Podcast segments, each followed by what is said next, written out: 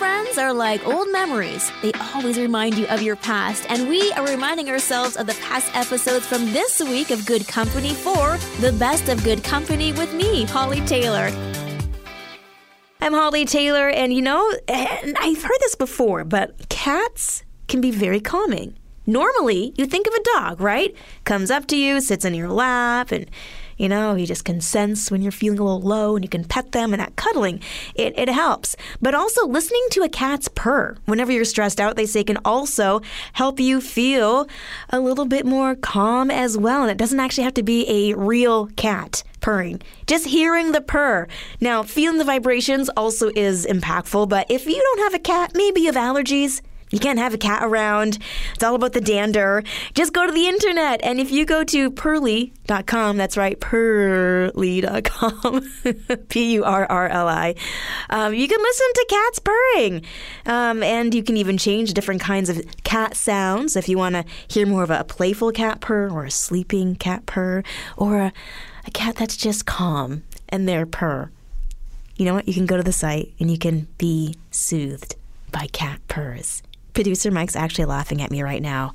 You know I'm you know this is right. I just pictured when you said different types of cats, like, okay, do they have like a jaguar or something oh. in there? I can hear a, an exotic animal purring. That might be calming. I don't know. It sounds like a chainsaw, I bet. oh, right? It would be a very strong purr. Oh goodness. Well, there you go. Does your cat does its purr soothe you? It does actually, yeah. Especially when it's like lying down. You know, a cat like a lie on your chest, sort of put its legs up on you, and yeah, it's it's calming. Yeah, for a little bit until it gets annoying. oh, it's when the cats start doing that kneading thing with yes. their paws and they like press on you. I hate that. Yeah, you're yeah. like, my chest is not a loaf of bread. No. you don't have to knead the dough. That's right, that's right. Oh my goodness. So, yes, there you go. Feeling a little stressed, you can add a cat purr sound effect into your arsenal. So, there you go. Five minutes should cure the tension right out of your spine and shoulders.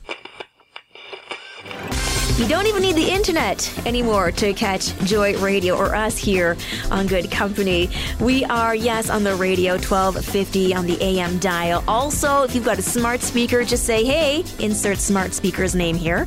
Um, play Joy Radio on TuneIn, and that is all you have to do. Plus, of course, we've got the app and we are streaming online. So, many ways to be a part of our conversations. And when I saw this, I thought it was really interesting because uh, my brother in law taught my nephew when he was I think three, how to use an abacus and he really understands math in a whole different level. There's actually a story of a young man, and uh, he was having a hard time with math, and his mom is a doctor, and so she's like, "How can I help my my son understand math better?"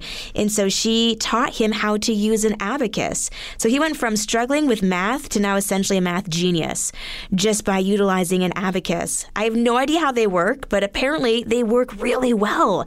And I know a lot of kids um, in my daughter's class, struggling with math, doing the after school help, and maybe all they need is a class on how to use an abacus when they're in elementary school to really grasp the idea because you get the visual, you get the physical movement of using your hands to move the, the beads, and you can count. So it's a, a really interesting way of bringing back an older technology, an older way of doing math that actually probably is one that shouldn't be archived and left on the back shelf collecting dust. Let's bring it out, dust it off. Let's see how it can help children today take a look at math in a different way.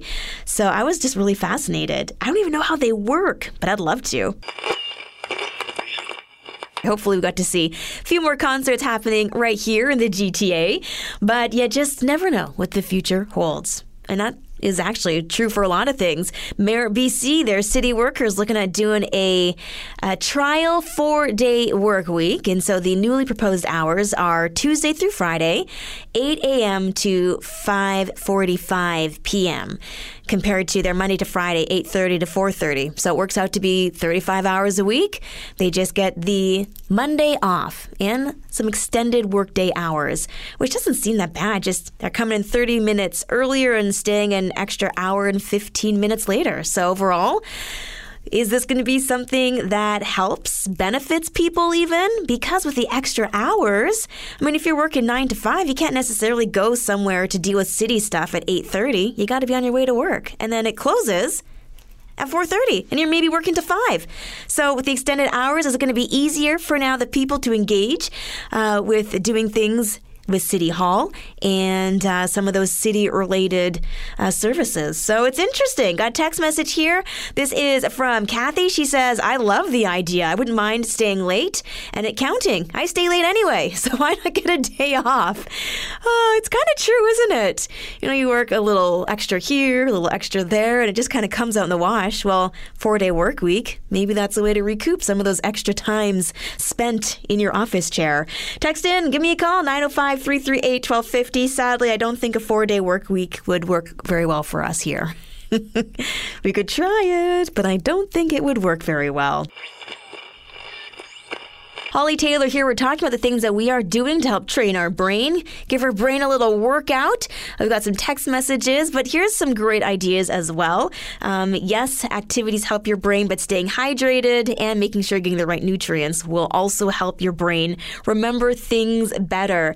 Okay, I got a message here. This is from Paula. She says, I actually have been trying to, once again, memorize Bible verses. It started off really rough, but I am getting better at it.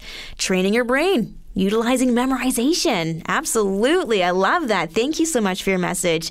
Producer Mike, any more text messages today? Yeah, I've got a message here from Mark. He says uh, he's used some of these websites that have different puzzles Okay. and brain teaser games on them. Yeah. Uh, seems like they're just these flash games, but yeah, he says it uh, keeps him sharp. Yeah, nice. I just try to memorize my passwords, and that's been hard enough. Yeah, that's a good one too. Passwords. Try to remember a phone number without a smartphone. Right? That's a good one. Brings you back. Oh my word! I used to know so many Yeah, phone me numbers. too. I think the only one I memorized now is 911. and you're younger than me, so um, you know, do you need some fish to help with that uh, fatty acids, omega threes? I might. Yeah, that'll help me remember some more phone numbers. Oh my goodness, it's true. I don't even know my husband's phone number. That's bad. He got a new one, and I keep mixing up the digits.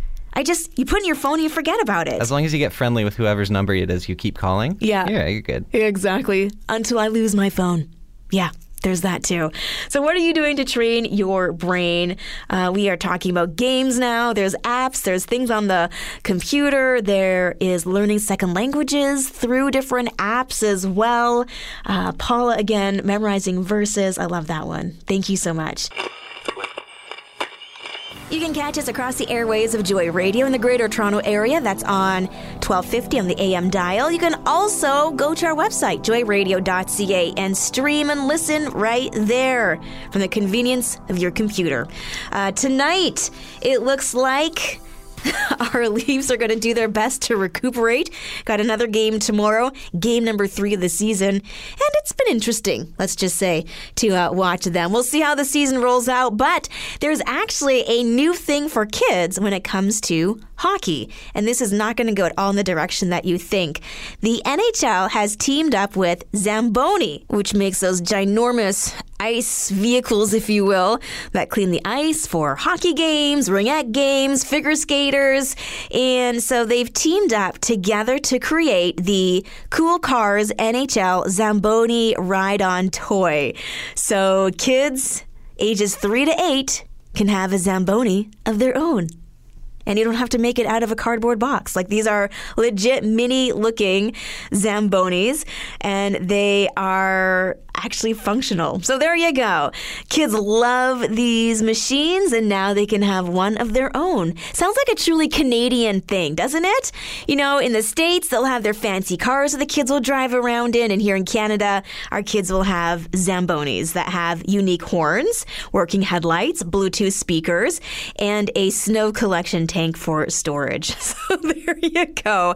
And then each of the NHL teams have their logos on them. So you could get a, a, Leafs Zamboni. In my family, it'd of course be an Oilers Zamboni. Maybe you're a Canadiens fan, so you'd have the Habs logo there. So there you go. Maybe an idea for Christmas this year for the grandkids.